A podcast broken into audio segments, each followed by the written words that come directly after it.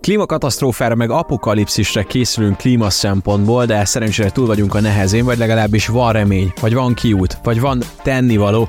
Erről fogunk a mai epizódban beszélgetni. Dr. Ürge Vorszász Diana egy évvel ezelőtt már a vendégünk volt a professzor asszonyjal, most pedig egy évre visszatekintésben megnézzük, hogy mi történt a világban, illetve mik az újabb trendek, merre haladunk klíma, illetve klímavédelem szempontból, és hogyan tudjuk megmenteni a földünket. Ez jön a mai difekben.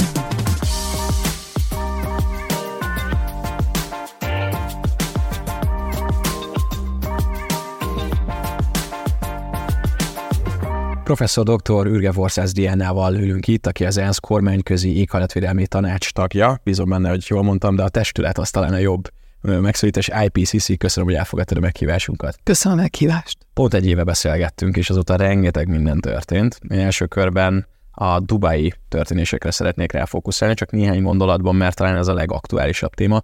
Mi történt ott? Egyáltalán hogyan került a sivatag közepére egy klímakonferencia?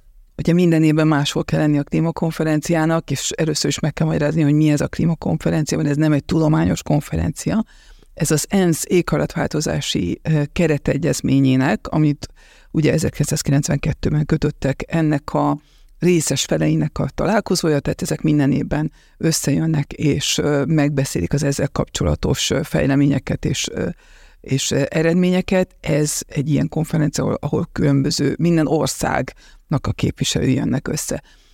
Ez minden évben máshol van, és sőt az is megvan, hogy minden évben egy más régiónak kell otthont adni. Az, hogy éppen a sivatag közepében azzal nincsen semmi probléma, sőt szerintem nagyon fontos, hogy, hogy minden döntéshozó meglássa a világnak a nagyon különböző sarkait olyan szempontból, hogy az éghajlatváltozás hogyan hat, és hogyan okozódik a különböző sarkokban. Nyilván Dubaj az pedig egy nagyon extrém példája annak, hogy egy olyan életmód, mint ami ott folyik, az milyen nagyon nagy mértékben hozzájárul az éghajlatváltozáshoz. Hát például az, hogy ugye le kell hűteni, klimatizálni kell mindent, hűtőszekrények kell eldobálni a sivatag közepét, volt is egy nagy, nagyot futott posztod az X-en, vagy a néhai Twitteren, hogy ugye fel kellett melegíteni a szobátokat, mert annyira le volt hűtve. Ez mennyire fenntartható, vagy mennyire nem fenntartható? Tudom, hogy bagatel kérdés, de...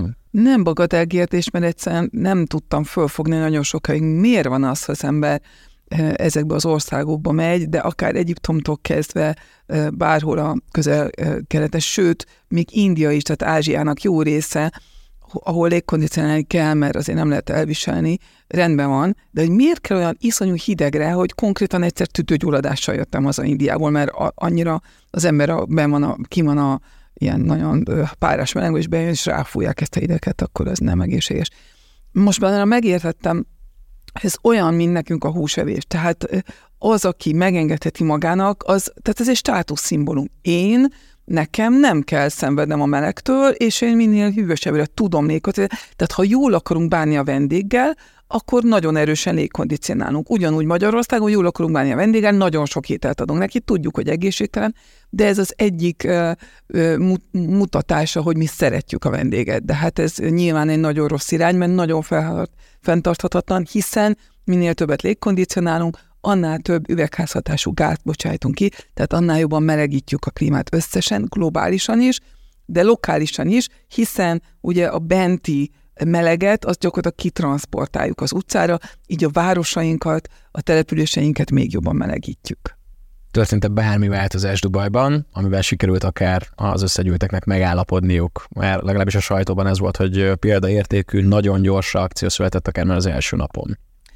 Igen, hát az a sajtóban kicsit azért ö, fel volt fújva. Itt arról van szó, hogy már a tavalyi klímacsúcson megállapodtak, hogy lesz egy kártalanítási alap, ami tényleg egy nagyon nagy dolog, és ezt most, ö, most helyezték tényleg üzembe gyakorlatilag, tehát most lett meg az az intézményrendszer, az a mechanizmus, ahol ez tényleg működni fog, és akkor egyből pár ország ott látványosan ígért is ebbe az alapba pénzt, tehát ez történt az első nap, de igazából ez még az előző kímacsúcs eredménye volt. Fontos a végső megállapodás, vagy a végső záró dokumentumban történt fontos lépés, de előtt azért hadd mondjam el, hogy nem kell minden ilyen klímacsúcstól nagy megállapodásokat várni. Van egy nagyon fontos megállapodásunk, a 2015-ös Párizsi megállapodás, Ha semmit mást nem csinálunk, csak ezt rendesen betartjuk és végrehajtjuk, akkor azon túl szerintem nem nagyon kell többet csinálni, mert az nagyon jó keretet ad minden további lépésnek.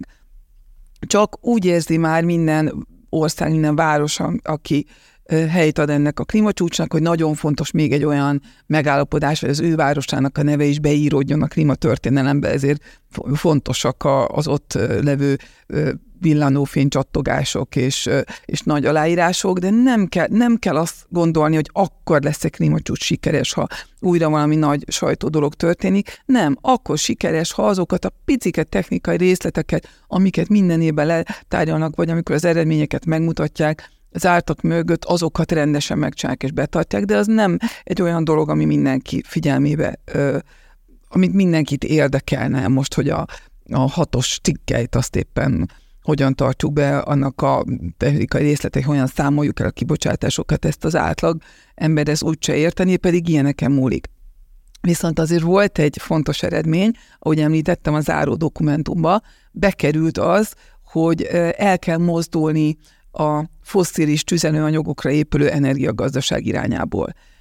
Ez sokak szerint ugye elég kevés, mert az lett volna jó, ha az kerül bele, hogy ö, ki kell szállni teljesen, tehát ki kell vezetni a fosszilis tüzelőanyagokat, de én azt gondolom, hogy már ez az elmozdulás is nagyon nagy dolog, egyrészt azért, mert amióta klímatárgyalások folynak, soha semmilyen dokumentuma konkrétan a fosszilis tüzelőanyagok nem voltak megnevezve.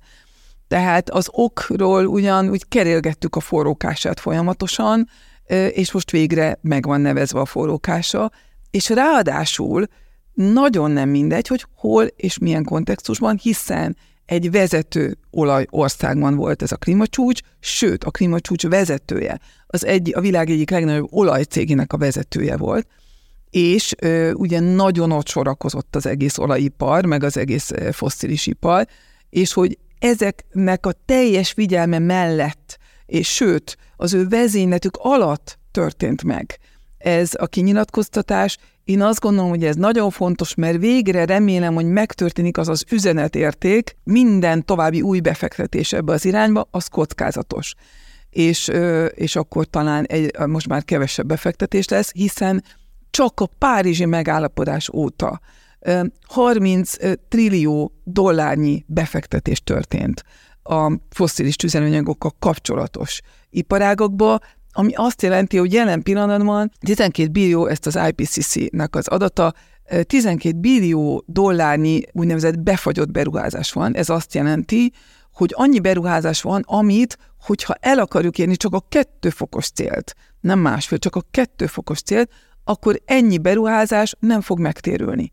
Na most ez azt jelenti, hogy borítékolva, hogy valami bukik. Vagy a klímacél bukik, vagy valamennyi beruházás bukik. Egyik se jó. Senkinek. Senkinek nem jó az, hogyha bármilyen beruházás bukik, tehát mindenképpen nagyon fontos lenne, hogy eljusson ez az üzenet, hogy már egyre kockázatosabb ez a befektetés, hiszen ha egy repülőteret bővítünk, ha új, ahányszor új kerozinnal működő repülőgépet teszünk újra a kifutópályára, tehát újként teszünk a kifutópályára, ugye azok legalább 20-30 egy repülőtér 50-100 évig akar üzemelni. Tehát azt jelenti, hogy a kibocsátásokat meghatároztuk, belakatoltuk néhány évtizeden keresztül, és vagy pedig bukni fog az a, azok a beruházások. Nagyon meg kellene gondolni minden egyes új fosszilis tüzelőanyagot használó, vagy azt termelő beruházást. Mi változott ebben a kilenc évben? Tehát miért mennek bele a puliba ezek a nagy cégek,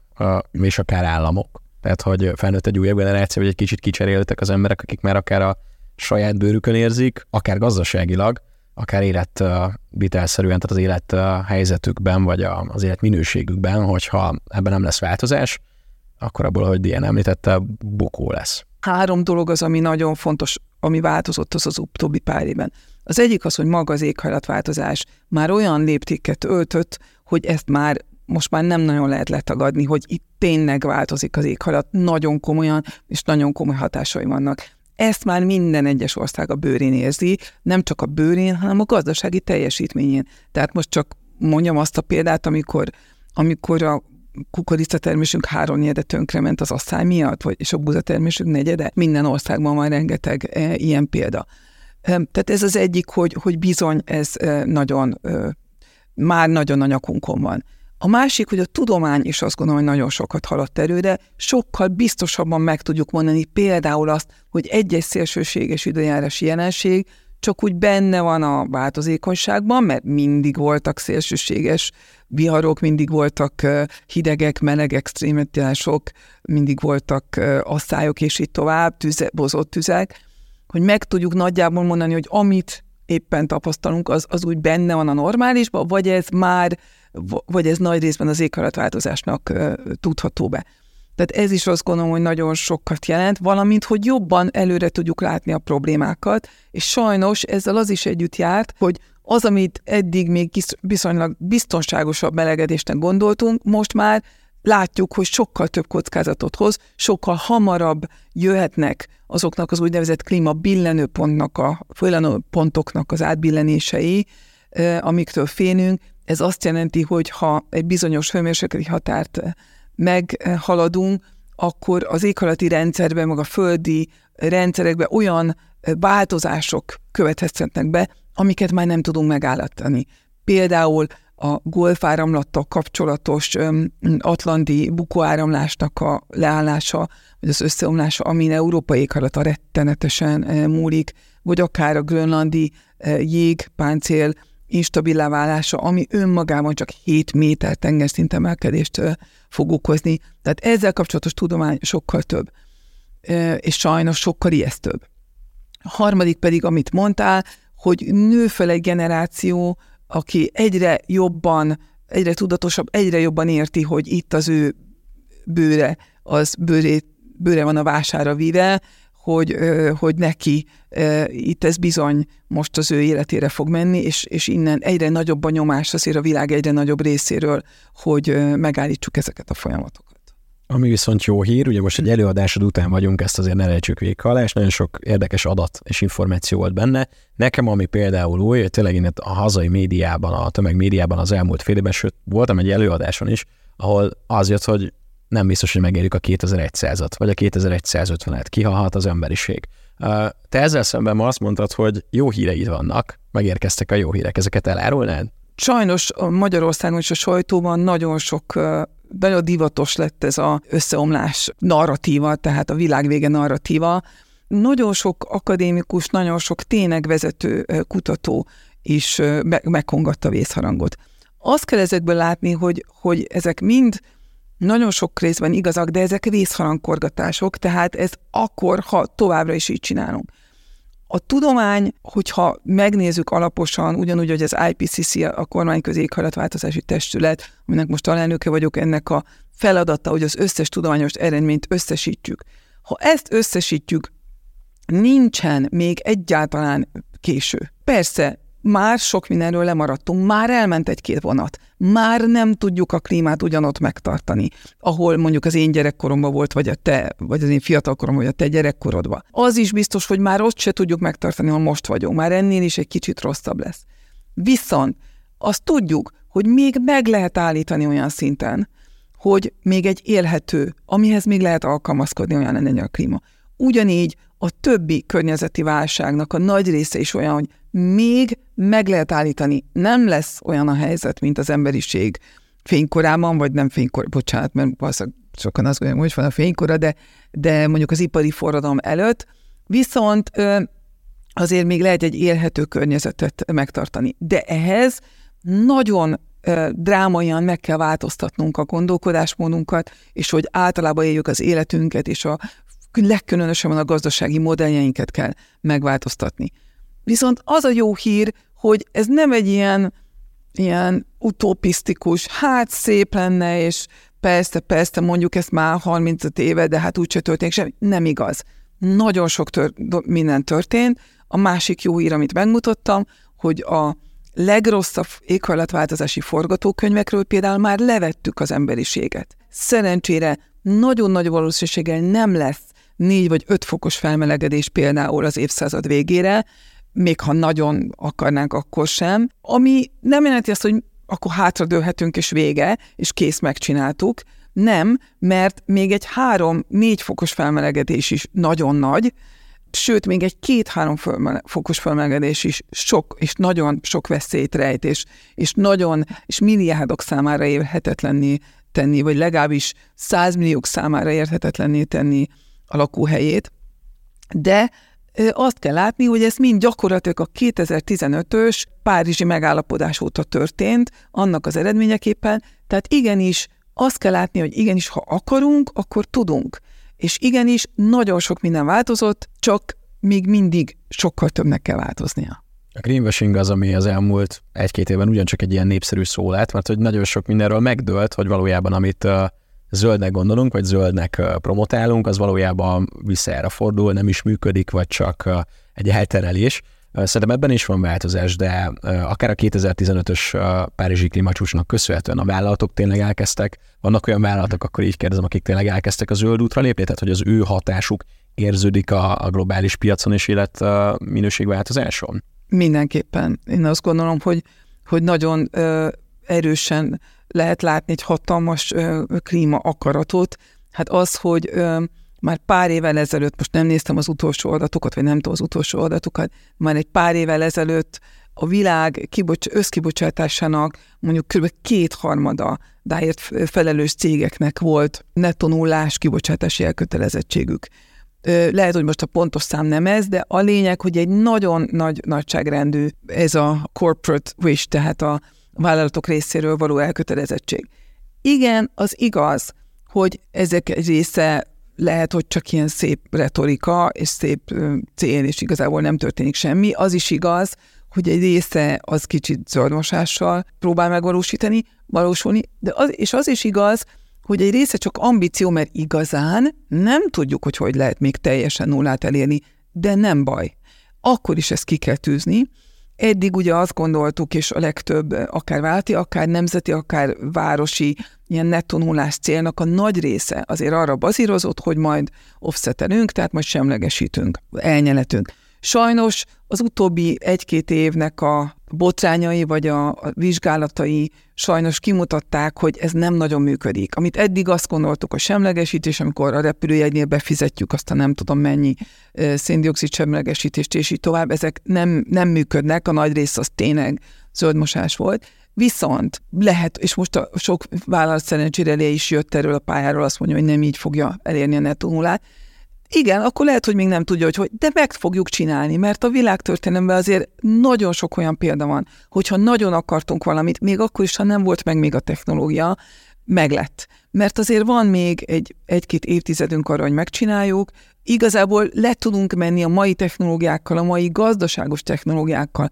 akár mondjuk 80%-os csökkentése, az utolsó 10-20 százalék, ami nagyon nehéz, hiszen vannak olyan iparágak, ahol még nincsenek olyan technológiák, amik null kibocsátást tudnak adni, valamint vannak olyan dolgok, amiről nem nagyon, és, és ami, ezeknek egy része amiről nem nagyon tudunk lemondani, például a cementgyártás vagy a repülés. Az biztos, hogy a cementgyártásról nehezebb, azt nehezebb lecsökkenteni, hiszen a városépítéshez, az infrastruktúrához muszáj, a repülést viszont bőven le lehet csökkenteni, mert az repülésnek a legnagyobb része az luxus, és most is csak a népességnek egy nagyon kis százaléka az, aki tudja ezt eh, élvezni.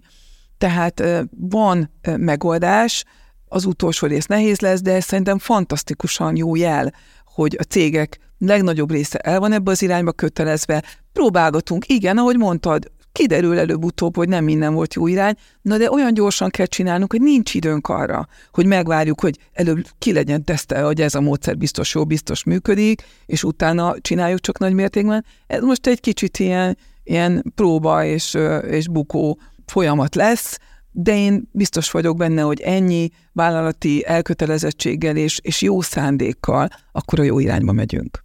Ezt örömmel hallom, és uh, hát most itt százalékokat, meg emberszámokat említettél, hogy az emberek szeretnek a felső 5 vagy 10 százalékba, vagy szeretnének ebbe tartozni. Volt itt egy érdekes adat, hogy az összkibocsátás felét azt a népesség 10 százalékra teszi ki, és valószínűleg a Reflect hallgatók nagy zöme is ebbe az akár 1 százalékba vagy 10 százalékba tartozik, akik a, a fogyasztás tekintetében? Tehát, hogy Pontosan, pontosan. Tehát itt arról van szó, hogy aki a tehát globális elitbe tartozik, az azt jelenti, hogy a keresete az a felső egy vagy a felső 10 százalékban van, az a kibocsátások nagyon nagy részért felelős. Tehát a felső 10 százalék, és ebben Magyarországnak elég jelentős része benne van, biztos vagyok benne, hogy az összes hallgató, hiszen aki már ezt hallgatja, az valószínűleg valamennyire értelmiségi, és így tovább. Mi beletartozunk abba, aki a összes kibocsátás feléért felelősek vagyunk. Ez azt jelenti, gondoljuk csak meg, hogy fordítva is igaz, az egész szegénye fele a lakosságnak, az egész Afrika, Ázsia nagy része, Dél-Amerika összesen csak 10%-ot bocsájt ki. Tehát ez hatalmas felelősség ránk, hiszen ha semmi más nem csinál ez a felső, föl, nem csinálunk, csak ez a felső 10% lecsökkenti a kibocsátását, nem nagyon, csak annyira, mint az EU-s átlag. Ez azért nem egy olyan aszkéta szint. Csak az EU-s átlagra lecsökkenti, már az egész világ kibocsátása egyharmaddal csökken. 33%-kal. Iszonyatosan nagy szám, hiszen látjuk, hogy még most egyelőre gyakorlatilag megállítani is alig tudjuk a kibocsátásokat, nem hogy lecsökkenteni. Tehát rettenetesen sokat tud az összes hallgató ezért tenni. Viszont, ha az is nagyon fontos, ez is a legújabb tudományos eredményekből jön ki, hogy nem úgy kell látni hogy ezt akkor, akkor holnaptól valami mindent fel kell adni, és akkor majd azzal, azzal akkor így lecsökkentjük a kibocsátást. Nem, hiszen azt látjuk, hogy ha csak mindenki egyéni szinten próbál változtatni, akkor összesen csak 5%-ot tudunk megtakarítani, hiszen nagyon sokunknak nincs nagyon sok választása. Hiába, szeret, hiába szeretnének a gyerekeim biciklizni, kerékpára járni iskolába, a Nagykovácsi úton nem engedem őket, mert az életveszélyes. Viszont most éppen máshol lakom, ahol viszont fantasztikus a kerékpár infrastruktúra, hihetetlen életminőség javulás lett, minden gyerekem mindig, mindenhova gyakorlatilag kerékpára jár, ők is sokkal szabadabbnak érzik magukat, és rengeteg kibocsátást is takarítunk meg. Tehát a rendszer szintű változásra kell fektetni a hangsúlyt, Viszont azt kell látni, hogy ez a rendszer szintű változás, Ban viszont mi vagyunk, mi vagyunk a rendszer. Tehát aki ezt a podcastot hallgatja, valószínűleg mindegyikőjüknek nagyon nagy szerepe van abba, hogy a rendszer milyen lehetőségeket tár az emberek elé, milyen technológiák vannak, milyen, miket tudunk enni, ha a boltba bemegyünk, minek mennyi az ára, és így tovább. Hiszen ha a a környezetbarát, klímabarát megoldások vonzóak, attraktívak, olcsók, megengedhetőek és szexisek, akkor nyilván sokkal többen fogják azokat választani, mintha a klímabarát megoldás az egy ilyen, jó, hát ha muszáj, akkor most csináljuk. Tehát egy ilyen két, ezzel nem is fog megváltozni a világ. Tehát a rendszer szintű változásokat, és most nem politikai rendszerről beszélek, hanem arról például, tényleg, hogy mennyire közlekedhető egy, egy város, mennyire kell ahhoz, hogy egy élhető helyen lakjak, mennyire muszáj kiköltöznem egy külvárosba, vagy mennyire érzem ugyanolyan nagyon jól magam mondjuk egy belvárosi lakásban, ha van körülöttem elég zöld felület, tiszta a levegő, vannak, vannak sétáló helyek, tehát egy, van jó közösség, tehát, tehát egy élhető belvárosok. Ugyanúgy a táplálkozás szintjén beszélgettünk még, miatt a podcast elkezdődött így a táplálkozással kapcsolatban. Én is szeretnék, de itthon nem nagyon tudok több, nem tudok nagyon a húsról leszokni, de amikor pedig Ausztriában vagyok, akkor azon veszem magam észre, hogy mondjuk egy hete már nem is nagyon ettem húst, mert egyszerűen olyan finom, olyan vonzó, növényi alapú választások vannak, hogy nem is gondolkozom az, hogy hús, nem hús, csak azok éppen vonzóbbak, esetleg olcsóbbak is, és akkor így hoppá, nem is ettem húst. Tehát én azt gondolom, hogy viszont ezeket a rendszereket mi üzemeltetjük, és ezen tud a hallgató is a legtöbbet tenni, mint a felső 1 vagy 15 százalékba tartozó, hiszen egyrészt mi is ugye fogyasztók is vagyunk, de mi befolyásoljuk ugyanennek a rétegnek a fogyasztását a cégünkön keresztül, a, az oktatási intézményeinken keresztül, és gyakorlatilag minden intézményen keresztül, amiben dolgozunk. Akkor azt mondod, hogy az elég lehet, hogyha edukáljuk a környezetünket, és beszélgetünk róla legalább, vagy egy kicsit gondolatot ébresztünk, vagy lelkiismeretet szólaltatunk meg, amikor valaki ugye nem a szelektívbe dobja, bár ezt legutóbbi podcast beszélgetésünkben megbeszéltük, hogy annak igazából már semmi értelme, mert nem ezen fog múlni, de mondjuk egy kis és középvállalat esetében, akár kollegális viszonyban, akár tényleg szomszédokkal beszélgetve, mit tudunk tenni, mert a, például a magyarországi legnagyobb vállalkozói réteget ez adja ki. Tehát nem is nagy a multinacionális vállalatok, ahonnan ugye felülről lejön a, az ukász, hogy mit kell tenni, meg az egyéni szelektív gyűjtögetők, na a kettő között mi van? Nagyon fontos az erről való beszélgetés mindenképpen. Még akkor is nem az edukálás, mert sajnos azt is látjuk a magatartás tudományi kutatások alapján, hogy, hogy a tudat az nem mindig vált, visel, nem, nem mindig, a tudatváltozás nem mindig eredményez viselkedésváltozást. Ugye tudjuk, hány hallgató van az, mint én, aki tudom, hogy problémám van a vércukrommal, és nem szabadna édesetem, nem, és mégis sokszor bűnözök is eszem. Tehát nem tudunk, hányan vagyunk, akinek le kéne fogynunk, de mégsem tudunk lefogyni, és így tovább. Tehát hiába tudjuk, az nem elég. De ha sokat beszélgettünk róla, akkor könnyebben tudjuk rendszer szinten megvalósítani azokat a változásokat, amik, amik, amiktől, amiktől a jobb választások természetesek vagy vonzóak lesznek. Például azok a vállalkozó réteg, akiről beszéltél. Ha a, a vállalkozásom nem arról szól, hogy minél több cuccot eladjak, hanem hanem arról, hogy mondjuk inkább szolgáltatást adjak el. Tehát nagyon érdekes, hogy a közlekedésben nagyon erősen látjuk ezt, a, ezt az elmozdulást. Ha Magyarországon még kevésbé is, bár mostanában beszélgettem olyanokkal, akiknek ilyen vállalkozásuk volt, vagy ezeket ilyet szeretnék nagyon e, folytatni, de látjuk Kínától kezdve nagyon sok fejlődő országban sokkal inkább a megosztott közlekedési szolgáltatások jobban terjednek sokkal, mint például a, a, a járműeladások, vagy, a, vagy az autó, a saját autóeladások. Már az emberek nem akarják, a fiatalokban nem annyira akarják azt a macerát, hogy most biztosítást kötni, karást keresni, parkolóhelyet keresni, szervizeltetni, és így tovább, meg az autóval járó felelősség, amikor eh, beülök egy, egy valaki foglalkozan ezzel, más, én csak beülök időnként egy ilyen megosztott eh, járműbe.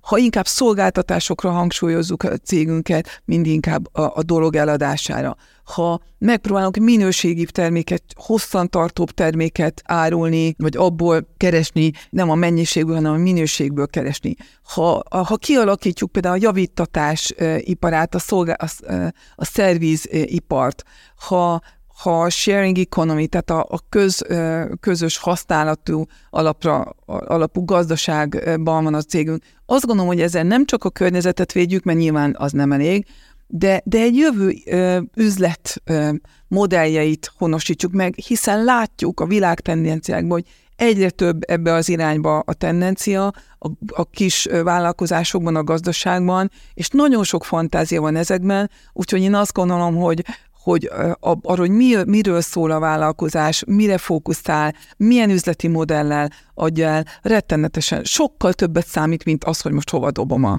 szemetemet. Egy állam, egy ország, egy, egy népcsoport vagy egy nemzet fogja el meghatározni azt a későbbiekben, hogy, hogy ez mikor következik be. Gondolok arra, hogy ugye lehetnek itt cégek, vagy lehetnek itt startupok, akik meg akarják menteni a bolygót, lehetnek itt emberek, akik ezért akarnak tenni, de hogy mondjuk, ahogy mondod, rendszer szinten nem dönti el valaki, hogy ez legyen, addig az nem lesz úgy. Na most ezt meghatározhatja egy ország, egy kontinens, egy bármilyen egyesülés vagy tanács, hogy valakik erre az útra rálépjenek. Esetleg nem tudom, most északi országok jutnak eszembe, hogy ott már láttam tök jó megoldásokat, például a hulladék feldolgozására, ez a legegyszerűbb dolog, amihez tudok nyúlni, de hogy fog-e és kell mondjuk egy államnak beleavatkozni ebbe?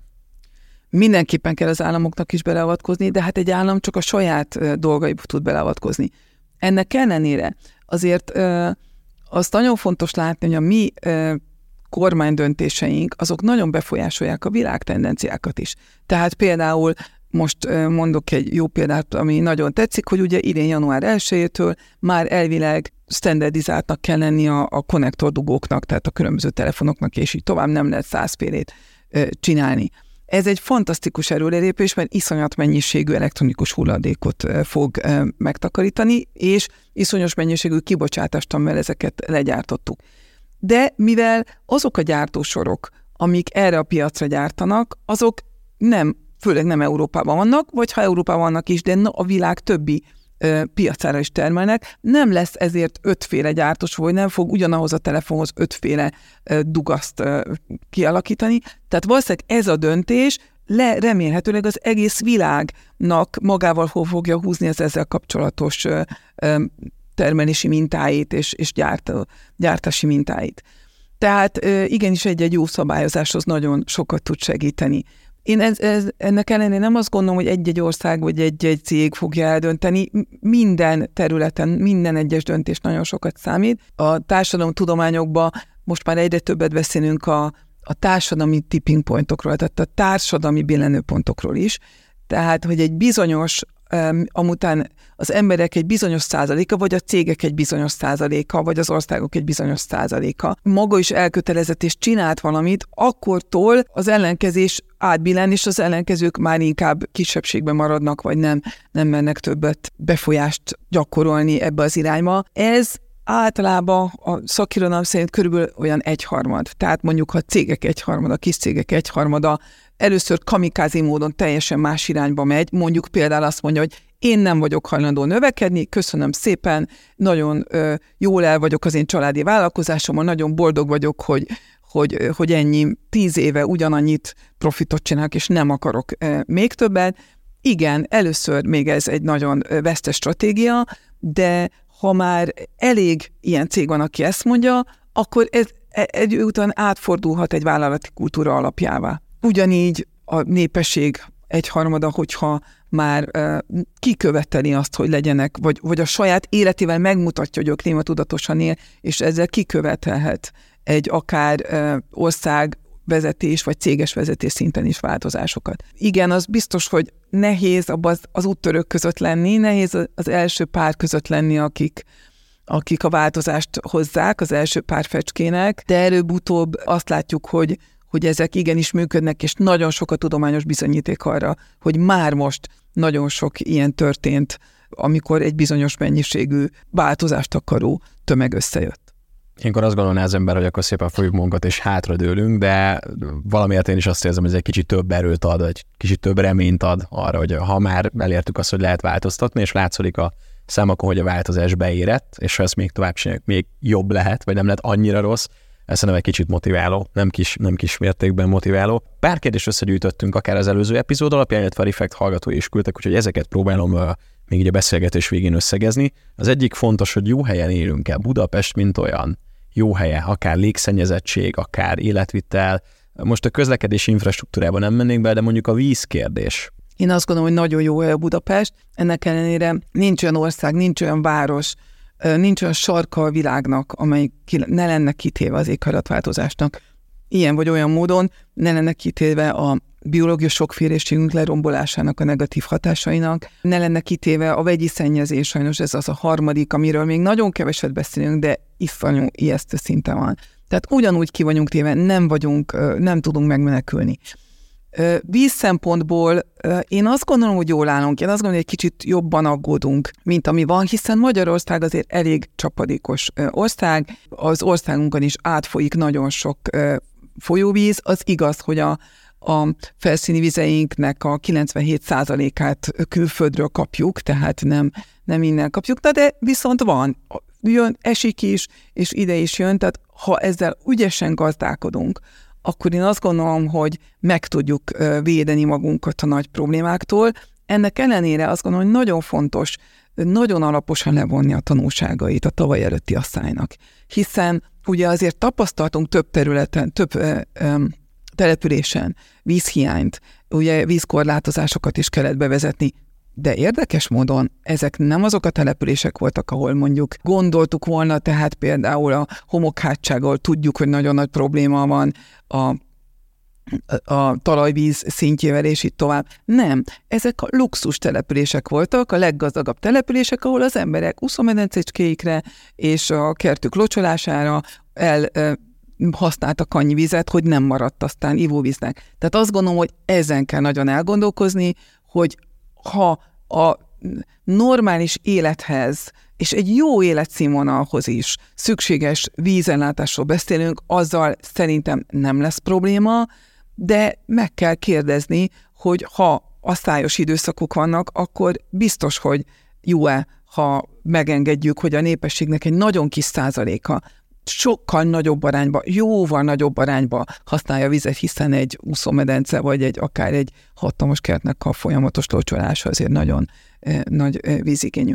Tehát ezt, valamint ami még nagyon fontos, azt gondolom, hogy ez talán a legfontosabb, hogy az egész mezőgazdasági gyakorlatunkat kell átgondolni, hiszen a legjobb nedvességtároló, víztároló, nedvességtároló az a talaj. Viszont úgy ki van zsigerelve a talaj a monokultúrás nagyüzemi mezőgazdasággal, hogy jelen pillanatban nem tud sok nedvességet felvenni se, és tárolni se, és elfolyik róla. Tehát viszont nagyon sok gazda szerencsére, nem mondom, hogy nagyon sok, de több gazda itthon elkezdte ezt az átállást, nagyon jó látni, a hozamai is nagyobbak, mint a hagyományos gazdálkodás révén, és ha visszaállítjuk a talajainknak az egészséges szerves anyag tartalmát, akkor maga a talaj fogja tárolni ezt a nedvességet, ha visszaállítjuk a természetes vizes élőhelyénknek csak egy részét, akkor eleve a talajvíz szintje is magasabban fog, magasabban lesz tartva, és így sokkal kevésbé leszünk kitéve, ha jön az éghajlatváltozás által biztos, hogy egyre gyakoribbá váló és egyre súlyosabb meteorológiai asszály az lehet, hogy jön, de ha ezeket a lépéseket megtesszük, akkor én azt gondolom, hogy nagy részt meg tudjuk magunkat óvni a nagyon súlyos asszályoktól. Nem mondom, hogy nem lesz asszálykár, de, de azt gondolom, hogy nagyon súlyos vízhiány az nem lesz Magyarországon. Akkumulátorgyártás és elektromos autózás a következő kérdés, egyre nyugatabbra húzódik már az akkumulátorgyártásnak a úgymond védvonala, másrészt pedig egyre több autógyártó és belátta már azt kimondva kimondatlanul, hogy ez a 2030-as álljunk át a teljes elektromos autózásra nem biztos, hogy tartható Európában. Miért?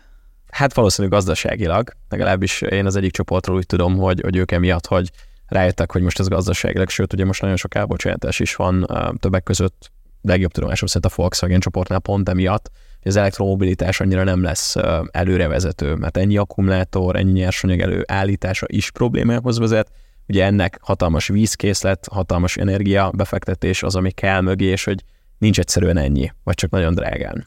Hát igen, de szerintem a megoldás az nem az, hogy nem állunk át elektromosra, tehát az nem kérdés, hogy ki kell szállnunk az olaj alapú közlekedésből, és szerintem ebben teljes közmegegyezés van. Az más kérdés, hogy nem kellene mindenkinek saját autó.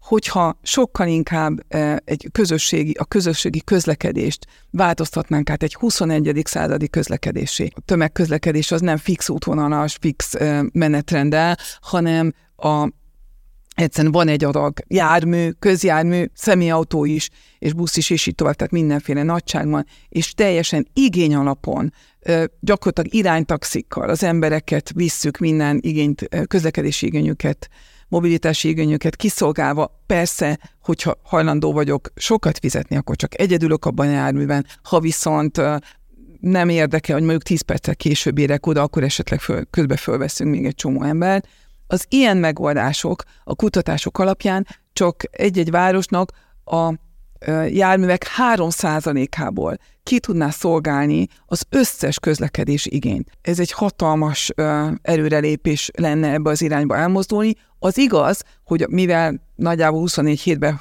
használnak ezek a járművek, sokkal hamarabb le kell őket cserélni, tehát még szintén azért ennél jóval több akkumulátor kell.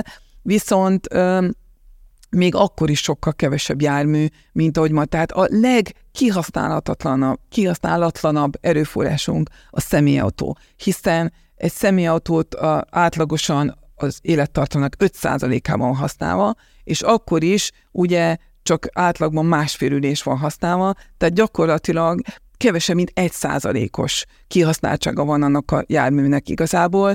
Na most, ha, vagy egy-egy ülésnek, na most ha bárhol máshol egy cég azt mondja, hogy egy bármilyen kapacitását ennyire nem használja ki, akkor azonnal le kellene azt a beruházást vágni, igaz? Hogyha erre is vannak jó egyéb megoldások, hiszen mit várunk a közlekedéstől, az autótól? Azt, hogy bármikor eljussak A-ból B-be, amikor én akarom, és kényelmesen és gyorsan ha ezt megkapom egy megosztott közlekedési szolgáltatástól, akkor már nem biztos. Lehet, hogy akkor még vannak olyanok, akik akkor is ragaszkodnak az autóikhoz, de nem biztos. Tehát én azt gondolom, hogy Európának is ebbe az irányba kell elmozdulnia, különösen, hát ugye ez főleg városi közlekedésre vonatkozik, vidéken ez sokkal nehezebb megvalósítani, és a távolsági közlekedésben, és nem csak a személy, mindig csak a személygépkocsikról beszélünk, a logisztikában rettenetesen A logisztikában még sokkal ijesztőbb mértékű a, a, a kihasználatlan kapacitás, ugye minden cégnek a saját teherautója, és az egyik irányba visz, de a másik irányba általában üres, és egy városba pláne miért engedhetjük meg magunknak ezt az iszonyatos kapacitás kihasználatlanságot, hiszen ezzel dugót csinálunk, ezzel légszennyezést csinálunk, plusz kibocsátásokat. Tehát azt gondolom, hogy iszonyatosan sok hatékonyságnövelési potenciál van a közlekedési rendszerünkben. Én azt gondolom, hogy ezeket kéne sokkal jobban kihasználni üzleti modellekkel, innovatív vállalati megoldásokkal, mint hogy csak azon gondolkozunk, hogy most akkor hány akkumulátoros autó lesz, és hány nem. Az biztos, hogy, hogy az biztos, hogy, hogy le kell most, ki kell szállnunk most a, a fosszilisból, tehát most egyedül az akkumulátoros, tehát a, az elektromos közlekedés az alternatíva, de az is igaz, hogy bizony, ennek meg fogjuk látni, különösen a környezeti kárát, e, e, hogy ez bizony nincs ingyen ebéd, egyre nagyobb a környezeti kára. Tehát én mindenképpen azt gondolom, hogy a mobilitási megoldásainkban kell kicsit innovatívabbaknak lenni, hogy ezt a problémát megoldjuk. Még egy kérdéssel fér bele az időnkbe, ez pedig az, hogy azok, akik mondjuk a gyerekek valós félelmét az éghajlatváltozás következményeivel kapcsolatban kezelni szeretnék, hogy tudnának és egy gyerekes családanya tud talán a legjobban válaszolni, hogy nagyon sokszor ezek a gyerkőcök félnek, esetleg depresszióba esnek. Mit tanácsolnánk akár a szülőknek, akár a gyerekeknek? Nagyon fontos, hogy minél többet beszéljünk róla. Az is fontos, hogy nem, ne úgy beszéljünk róla, hogy eltitkoljuk, hogy tényleg milyen jövő is jöhet.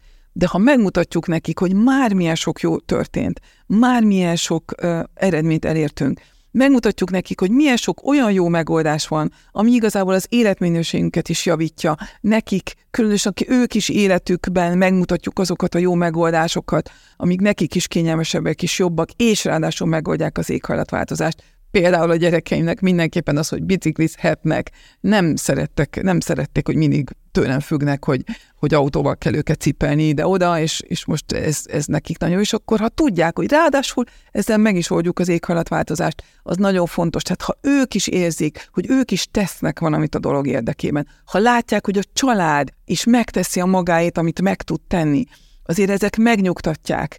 Általában minden ilyen szorongásra a cselekvés a, a kiút, hogy, hogy igenis teszek, és ennek lehet eredménye. Csak az nagyon fontos, hogy ezek a cselekvések két irányba szoktak nagyon rosszul elsülni. Az egyik, hogy túl sokat várunk el magunktól, vagy akár a gyerekünktől, és sajnos ez nagyon fontos látni, hogy ma már akár az anorexiának, bulimiának, az evészavaroknak is egy kis része pontosan a klímamentésből vagy a környezetmentésből indult, tehát jó indulatból származik, de nem szabad, hogy elmenj olyan aszkézisbe, ami már esetleg a, a gyermek életét vagy a fiatal életét veszélyezteti. A másik pedig, hogy ha túl sokat várunk el magunktól, hamar feladjuk, hogy áz úgy sem megy, és akkor mi belemegyünk szinten egy ilyen tagadásba. Reális, megcsinálható és, és kellemes változtatásokat hozzunk az életünkbe, és azt viszont, azzal viszont dicsekedjünk. Mutassuk meg a gyereknek mindig, hogy most ezt miért csináltuk. Azt is meg kell mutatni, amiben nem sikerült. Nem tudunk minden fronton csatát nyerni. Bőven elég, ha látja a gyerek, hogy egy-két területen nagyon próbál a család, együtt próbál, megbeszéli, megbeszéljük arra, hogy miért jó.